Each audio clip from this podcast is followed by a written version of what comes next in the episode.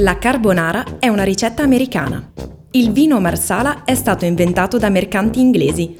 Fino a qualche anno fa, l'unico ingrediente obbligatorio della matriciana era la cipolla. I prodotti tipici italiani sono buonissimi, ma la loro storia è una bugia raccontata più o meno a partire dagli anni 70.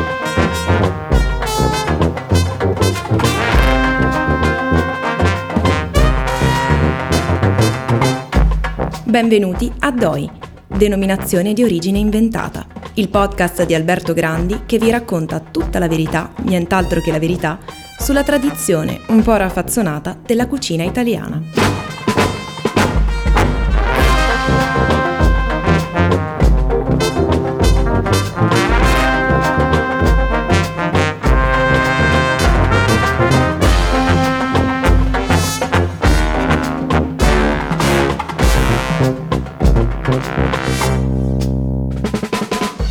Una volta ottenuti la fama e il successo grazie all'industria, è facile trovare le radici antiche, rinnegare il valore della produzione in serie, inventarsi un passato che non è mai esistito e un presente diverso da quello reale.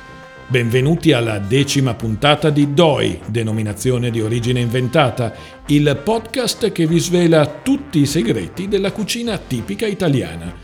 Io sono Daniele Soffiati e come sempre con me c'è Alberto Grandi, professore all'Università di Parma di Storia dell'Alimentazione, ma anche negli anni scorsi di Storia economica, Storia dell'impresa e Storia dell'integrazione europea. Con la puntata di oggi arriviamo alla fine del menù, parlando di dolci, caffè e ammazza caffè. Ciao Alberto. Ciao Daniele. Allora, io partirei da una querelle di qualche anno fa tra veneti e friulani, al termine della quale è stato sancito che il tiramisù è friulano. Un'affermazione incontestabile, esatto. Eh sì, ha scatenato solo la guerra civile e un conflitto di frontiera tra Veneto e Friuli. No, è successo che il, la regione Friuli ha fatto riconoscere il tiramisù come prodotto agroalimentare tipico, PAT, la sigla, dal Ministero dell'Agricoltura e questo ha scatenato, addirittura è sceso in campo il presidente della regione Veneto, Zaia, che ha detto io devo difendere l'interesse di 4 milioni e mezzo di veneti, i quali evidentemente se perdevano la paternità del tiramisù avrebbero perso la loro ragione d'essere e, e, la guerra poi in realtà non, non è mai finita, cioè adesso da, da, da, in questo elenco dei PAT continua a essere... Che è lunghissimo. Che è lunghissimo, ormai sono 800 prodotti. E PAT esattamente cosa è, significa? Prodotti agroalimentari tipici, è, è, una sigla alternativa che peraltro l'Unione Europea non è che... Che non guarda che, di buon occhio. È un po' insomma, una forzatura, è l'alternativa alle DOP e alle IGP è una sigla che viene attribuita dal Ministero dell'Agricoltura italiano a questi prodotti agroalimentari tipici. Insomma, una sigla tutta nostra che ci sì, siamo tutta, inventati tutta noi. Tutta nostra con delle procedure di assegnazione abbastanza discutibili. Eh, per capirci, gli spaghetti col tonno sono bolognesi, mm. secondo questo elenco un po' strano. Lascia un po' perplessi. Esatto. Eh, il marzapane è di Lucca so, anche que- io l'ho sempre pensato siciliano, ma invece è di Lucca. Vabbè, comunque, a parte questi esempi un po' patologici, eh, torniamo al tiramisù. Il tiramisù, appunto, a un certo punto la regione Friuli con un blitz riesce a farsi passare come prodotto agroalimentare tipico del Friuli, questo dolce così famoso e questo scatena la guerra, addirittura interviene l'Accademia Italiana della Cucina che cerca di dirimere la questione cercando anche di evitare lo scontro, eravamo arrivati quasi allo scontro armato tra Veneto e Friuli, una cosa davvero incredibile. È una cosa curiosa perché invece fino agli anni Ottanta non c'è, non c'è traccia di ricetta del tiramisù nei libri di cucina. Sì, eh, questo è assolutamente assodato, i documenti ci dicono questo. Eh, dire quando nasce il tiramisù e dove non è facilissimo. Mm, è probabile che sia nato in ambito veneto, è, è altamente probabile che sia nato a cavallo tra gli anni 60 e gli anni 70 la mia teoria, visti gli ingredienti, vista la storia della ricetta, è che sia nata in ambito domestico, una qualche massaia o magari anche qualche barista, ristoratore particolarmente fantasioso, ma insomma comunque è una cosa artigianale, diciamo così. Fatta principalmente con i savoiardi. E, no, anche questa è una cosa curiosa perché inizialmente con i pavesini, con i pavesini, con i pavesini. veniva fatto con i pavesini e quindi c'è, sono, c'è bisogno di una serie di, di condizioni eh, preliminari per poter produrre questo, questo dolce eh, che fino agli anni 50 e 60 non ci sono, cioè servono i supermercati, servono i pavesini, serve il mascarpone che è un formaggio particolare che ha bisogno di una catena del freddo molto efficiente il mascarpone effettivamente è un prodotto antico, ma fino agli anni 50 e 60 non usciva dall'ambito ristretto della provincia di Milano o poco più. Non lo conosceva no, nessuno esatto. nel resto dell'Italia. E quindi è, è, chiaro che questo è un prodotto molto recente e è nato nel supermercato, mi verrebbe quasi da dire. Dunque, insomma, diciamo che è il prodotto prototipo, il prodotto simbolo di tutto ciò che poteva offrire, che ha iniziato ad offrire il mercato, il supermercato, e, che, e su cui poi la, la, casalinga o il ristoratore ha iniziato a lavorare. È, è, esattamente così, fra l'altro è veramente il prototipo della cucina italiana, che nella sua semplicità si inventa sapori eh, molto particolari. Peraltro è uno, penso, uno dei casi di successo più clamorosi nella storia non della cucina italiana, ovviamente sì, ma della cucina mondiale. Leggevo un articolo qualche giorno fa che diceva che tiramisù è la parola italiana più famosa al mondo. Eh, quindi è davvero un caso... Così come tu spieghi che la parola fame è la più ricorrente in Pinocchio esatto. dopo Burattino. Esatto Tiramisù è la parola italiana più, più, famosa al mondo. Eh, tra l'altro, se posso raccontare un aneddoto personale, ero a Minneapolis eh, qualche anno fa e avevo visto nel menu di questo ristorante, che non era un ristorante italiano, era un ristorante normale, il tiramisù, e il cameriere, e l'ho chiesto, il cameriere quando ha capito che ero italiano non voleva darmelo diceva no, no, tu sei italiano, lascia perdere, lascia perdere ti farà schifo. Esatto. E io ovviamente sono invece... Tu gli hai spiegato che il vero parmigiano si, si fa nel Wisconsin, Wisconsin eccetera, esatto. e, e, lo hai convinto. L'ho convinto, ma in realtà eh, l'ho, l'ho, convinto, insomma, è stata veramente una battaglia, poi alla fine me l'ha portato e aveva ragione lui, faceva schifo. ma questo è un dettaglio, comunque c'era il tiramisù nei ristoranti americani. Prima dicevi eh, appunto de, de, della cucina casalinga eh, a seguito appunto de, dell'introduzione, della diffusione dei supermercati, Beati, mi viene da chiederti, tornando a quegli anni, che importanza ha avuto il carosello nella costruzione della nostra cucina? Ah, enorme. Eh, cioè il carosello ha imposto nelle case degli italiani prodotti nuovi, addirittura tipologie di prodotti completamente nuovi. Un esempio sono i cracker ad esempio, ma anche i dadi da, da, brodo che pure esistevano già da prima della prima guerra mondiale, inizio eh, Novecento, fine Ottocento, però non erano diffusi in Italia, non hanno mai attecchito e so, sarà solo col carosello, con il cambiamento anche degli stili di vita che cominceranno a diffondersi. Pensiamo alle merendine confezionate, insomma, tutto modo di, di, di alimentarsi e di mescolare sapori che fino a quel momento non c'era e, e, guardate, questa è, è sempre stata la, la, la, benedizione e la maledizione della cucina italiana, cioè che nella sua semplicità domestica non veniva riconosciuta soprattutto dai francesi, e, però in realtà questa sua semplicità poi è stata l'arma vincente sui mercati.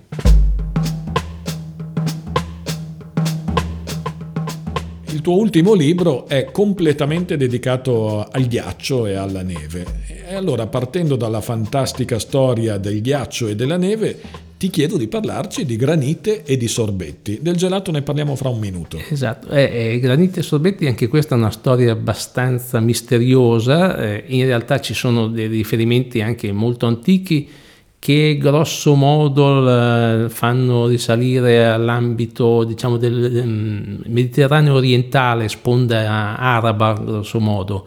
Da lì arriva in Sicilia, e quindi diventa la granita ancora oggi è un prodotto insomma, che identifica la cucina siciliana e lo stesso più o meno il sorbetto, cioè l'idea di usare il ghiaccio e la neve e di uh, aggiungere qualche sapore, qualche, qualche, aroma è un'idea che probabilmente appunto arriva dal, dal Medioevo, ancora prima forse, e, che poi attecchisce in Sicilia nel, nel, mezzogiorno italiano, ma poi si diffonde anche abbastanza di, eh, velocemente. Però c'è sempre l'episodio citato nelle crociate che quando Luigi da Lusignano arriva, viene fatto prigioniero dal Saladino, gli viene offerta una, una, una, coppa con dentro della neve e lui si stupisce, siamo il 4 luglio, siamo sul lago di Tiberiade, ci saranno 50 gradi e ovviamente questa cosa lo stupisce molto, ma è un'ostentazione di potere che il Saladino fa nei confronti. Okay, con 50 gradi lui poteva disporre della neve. Della neve, esatto. E invece cosa ci dici del gelato, eh, vero e proprio mito italiano nel mondo? Beh, innanzitutto il gelato è un salto di qualità, perché un conto è usare la neve e il ghiaccio come appunto si fa nella granita o nel sorbetto, il sorbetto è una storia un po' particolare, però insomma grosso modo come, come ingrediente. Invece utilizzare la neve e il ghiaccio per modificare la natura del, del, del, prodotto, quindi trasformare del latte, della panna in un prodotto che ha una, sostanzialmente una natura e un aspetto diverso,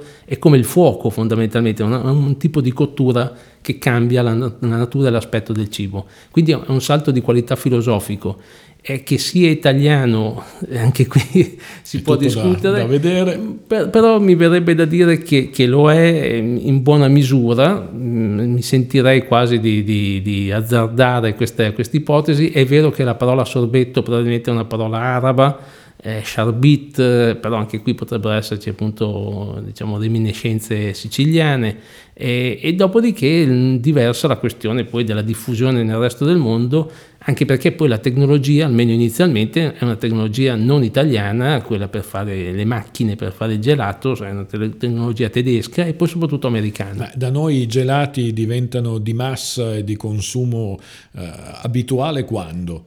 Allora, eh, da noi c'è il, il sorbettiere per strada, eh, perché anche, anche il gelato è street food, cioè c'è già nel 600 e nel 700 nel sud Italia, nel, nel resto de, della penisola insomma è un po' più difficile da trovare. E poi quando ovviamente diventa un prodotto di massa dopo l'industrializzazione negli anni 50 e 60 quando appunto alcune marche si, si, impongono non solo sul mercato italiano ma anche appunto sul mercato internazionale. Con qualche nome celebre, il mottarello. Il mottarello è, è, è, diventa una tipologia di, di, di, di gelato, cioè il, il, gelato con lo stecco ricoperto di, cioccolato. Il pinguino. Esatto, il altresì detto pinguino. pinguino. E oggi noi lo chiamiamo in un altro modo, Magnum lo chiamiamo in un altro in modo. In tanti modi perché poi ogni marca fa il suo. Però se avessimo fatto questa domanda a un italiano italiano degli anni 50 e 60, qualunque marca l'avrebbe chiamato Mottarello, perché appunto questo gelato prodotto dalla Motta era assolutamente il modello per tutti Così gli altri. Così come eh, alcune puntate fa ci raccontavi che il gorgonzola veniva definito Jim esatto, dal nome che era stato nome dato. commerciale. Esatto. No, e, e fra l'altro un altro caso di grandissimo successo è il cornetto algida eh, per, per, insomma, per, arrivare a un esempio. Tuttora anche, viene identificato. Assolutamente, è un, è un, caso di grandissimo successo, è una storia anche abbastanza avventurosa perché queste macchine vengono regalate dagli americani dopo la seconda guerra mondiale, insomma è davvero una storia abbastanza interessante però è un prodotto che appunto aveva già una grossa reputazione sul mercato interno e quando arriva l'Unilever, cioè una multinazionale olandese, a comprare il marchio, che a quel punto diventa un, un, diciamo, un bene di consumo globale mi sposto nuovamente eh, in un altro tipo di dolci, o meglio, eh, mi sposto sui dolci che hanno una loro collocazione temporale. La torta di compleanno, qualunque essa sia, e poi il panettone. Mm, la torta di compleanno, da, da, quanto la utilizziamo? Da quanto tempo festeggiamo in questo modo il compleanno? Eh, anche questa non è una domanda facile alla quale rispondere e fino all'Ottocento non si festeggiava il compleanno, anzi addirittura la Chiesa lo considerava una cosa da, da, da, evitare, perché in realtà solo di tre personaggi si conosce la data di nascita e si festeggia la data di nascita, e ovviamente uno è Gesù ed è Natale, l'altra è la Madonna ed è l'8, eh, l'8 settembre, e poi c'è San Giovanni Battista che appunto è il 24 giugno, se non ricordo male, adesso non vorrei, non vorrei andare su, sulle cose un po', un po' scivolose, però questi sono gli unici tre personaggi dei quali conosciamo e festeggiamo, la, si ricorda la nascita. Quindi eh, per, per, un comune mortale accostarsi a questi personaggi veniva considerato insomma, qualcosa da non fare e quindi il compleanno non si festeggiava. E poi sì e no, la gente in passato sapeva la propria data di nascita. Esatto, cioè erano pochi quelli che sapevano la propria data di nascita, erano sostanzialmente le elite, i nobili, l'alta borghesia, I ricchi. i ricchi fondamentalmente. Per gran parte della popolazione la data di nascita era assolutamente irrilevante e, e, quindi non si festeggiava, ma anche nel momento in cui appunto lo, la si conosceva, comunque nemmeno i nobili e i ricchi la festeggiavano fino al 700 e l'800. Poi era sempre rimasta una festa per i bambini, l'inizio 800 era una festa per i bambini, dal settimo, ottavo anno in poi non si festeggiava più neanche per loro, anche, anche se magari dal punto di vista economico se lo potevano permettere, però non si faceva più e poi dopo progressivamente questa, diciamo, la, la memoria della, della, nascita comincia a essere un po' ricordata e un po' più diffusa. forse più in ambito tedesco che in ambito italiano. C'è un grandissimo autore che parla della festa della torta di compleanno. Sì, la, la, la prima volta che viene citata la torta con le candeline, che con il numero corrispondente al, al, al numero di anni del festeggiato, eh, è Goethe nel 1802, tra l'altro succede in Italia, a Roma per la precisione, lui è in Italia, festeggia il suo compleanno in Italia e il suo ospite gli porta appunto una torta con le candeline eh, in numero corrispondente all'età che se non ricordo male è 53-54 anni che festeggia quell'anno.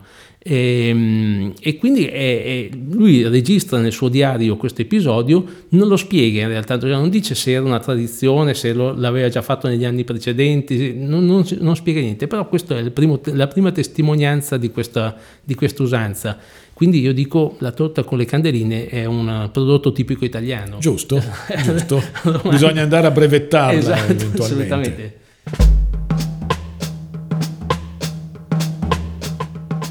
Alberto, abbiamo appena parlato della torta di compleanno, ti chiedo di parlarci del panettone, dolce simbolo del periodo natalizio. Sì, anche questo, fra l'altro abbiamo parlato anche di, di Motta e qui insomma il panettone sostanzialmente è invitato da Motta.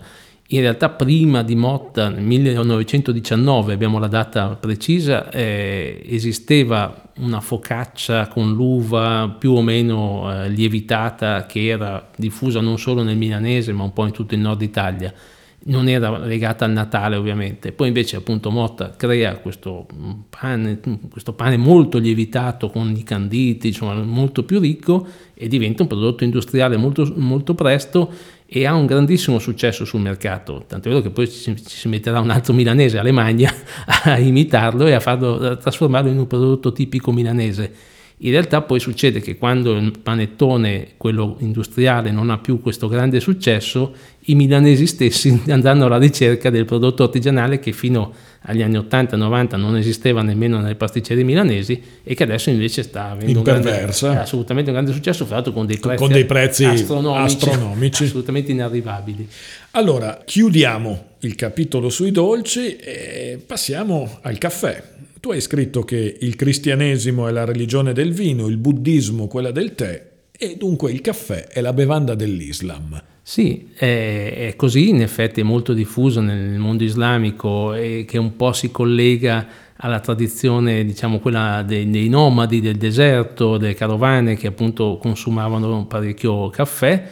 Sapete che la storia del caffè è una invenzione italiana, siamo noi che attribuiamo a questo mitico pastore etiope che avrebbe notato le sue pecore che mangiavano queste bacche che quindi diventavano più eccitate, si eccitavano le pecore, che è etiope, quindi in effetti è la regione in cui inizia la coltivazione del caffè, però è un'invenzione totalmente una italiana, balla. una balla nostra, okay. 1600 più o meno ci inventiamo questa storia, è, è un domenicano fra l'altro che se la inventa. E... Era stato in Etiopia almeno? No, no, no niente, se l'ha proprio no, inventata. completamente inventata okay. di sana pianta e, e quindi è, è esattamente così. Poi invece dal, dal, mondo islamico, attraverso la Turchia in particolare, progressivamente arriva verso l'Europa ed è Venezia un po' il ricettacolo europeo di questa tradizione, infatti il caffè veneziano è insomma, diciamo, il primo diciamo, esercizio dedicato a, questa, a, questa, a, questo consumo, a questa bevanda. Che però eh, si diffonde principalmente come, come, farmaco in un primo momento. Sì, è, è, come spesso accade in realtà questa, questo meccanismo per cui quando arriva un prodotto nuovo eh, se ne decantano le, le virtù mediche e medicamentose, in realtà no, ovviamente non era così, poi da, da, diciamo da, da, bevanda appunto medicinale, quindi molto costosa, diventa progressivamente un prodotto invece di più largo consumo e quindi diventa una bevanda che si, si consuma anche in compagnia, un momento di, di condivisione e di, insomma, di, di passatempo. Diciamo. Il valore medicamentoso era legato al fatto che teneva svegli. Sì, esatto, è un po' come il vino che veniva considerato la bevanda che toglieva la fame, il caffè è la bevanda che toglie il sonno. Il caffè espresso, che a noi ovviamente piace tanto, è davvero un'eccezione tutta nostra è un'eccezione, anche qui sono, sono, le macchine per fare il caffè che determinano, quindi è l'industria che determina questo, questo, prodotto.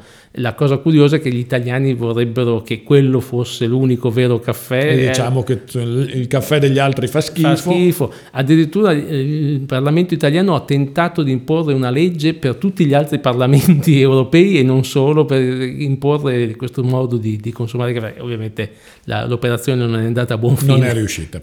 Allora, io ti dico la parola brandy e tu in un minuto e mezzo ci riassumi vita, morte e miracoli degli ammazzacaffè. Eh, che sono i distillati, diciamo così.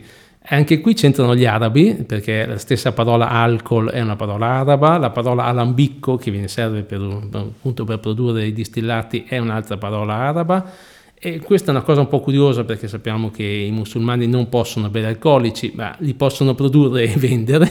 Questa è un'altra di quelle cose un po' curiose. E probabilmente arriva in Europa centrale tramite la Spagna, la, la penisola iberica, che fino appunto alla, alla, fine della Reconquista, fino alla fine del XV secolo è, è musulmana e quindi da lì c'è questo commercio. Eh, non c'entrano solo gli arabi, che sono i grandi comunque produttori e distributori di alcolici per tutto il Medioevo in Europa, non sono solo loro gli super alcolici, ovviamente quelli che appunto abbiamo chiamato gli ammazzacaffè, altri personaggi protagonisti di questa vicenda sono gli olandesi, che sono anche loro dei mercanti abbastanza spregiudicati e che nel tentativo di distribuire bevande ad alto contenuto alcolico e di sfruttare vini di scarsa qualità si mettono a distillare direttamente il vino e infatti la parola brandy che noi come suono ci ricorda un po' l'inglese in realtà è una parola olandese che per, è una contrazione di brandvin che vuol dire vino bruciato e appunto questa un po' la, la storia di questo, di, questo cosa, che, di questa bevanda che poi si diffonde in Europa. I francesi a loro volta diventano grandi produttori, ma non lo chiamano brandy, lo chiamano cognac. Vabbè, però comunque quello è. Alberto, siamo arrivati alla fine del menù e dunque con questa decima puntata dovremmo anche essere arrivati alla conclusione del nostro podcast. Eh, invece no abbiamo una sorpresa di cui ti chiedo di darci una piccola anticipazione. Per me è particolarmente facile, è mia figlia che in questo momento è in Corea del Sud per studio e farà, sta facendo un giro dei ristoranti italiani in Corea perché eh, è vero, questo è un dato di fatto, la Corea è innamorata della cucina italiana, ovviamente una cucina italiana quella coreana, ma poi ce lo dirà meglio mia figlia, completamente diversa dalla cucina italiana in Italia. E molto rivisitata, molto una, ri- una, rivisitazione alla Squid Game. Direi di sì.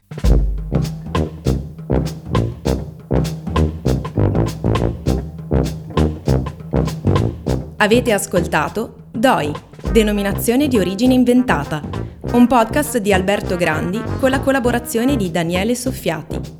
Produzione di Gabriele Beretta.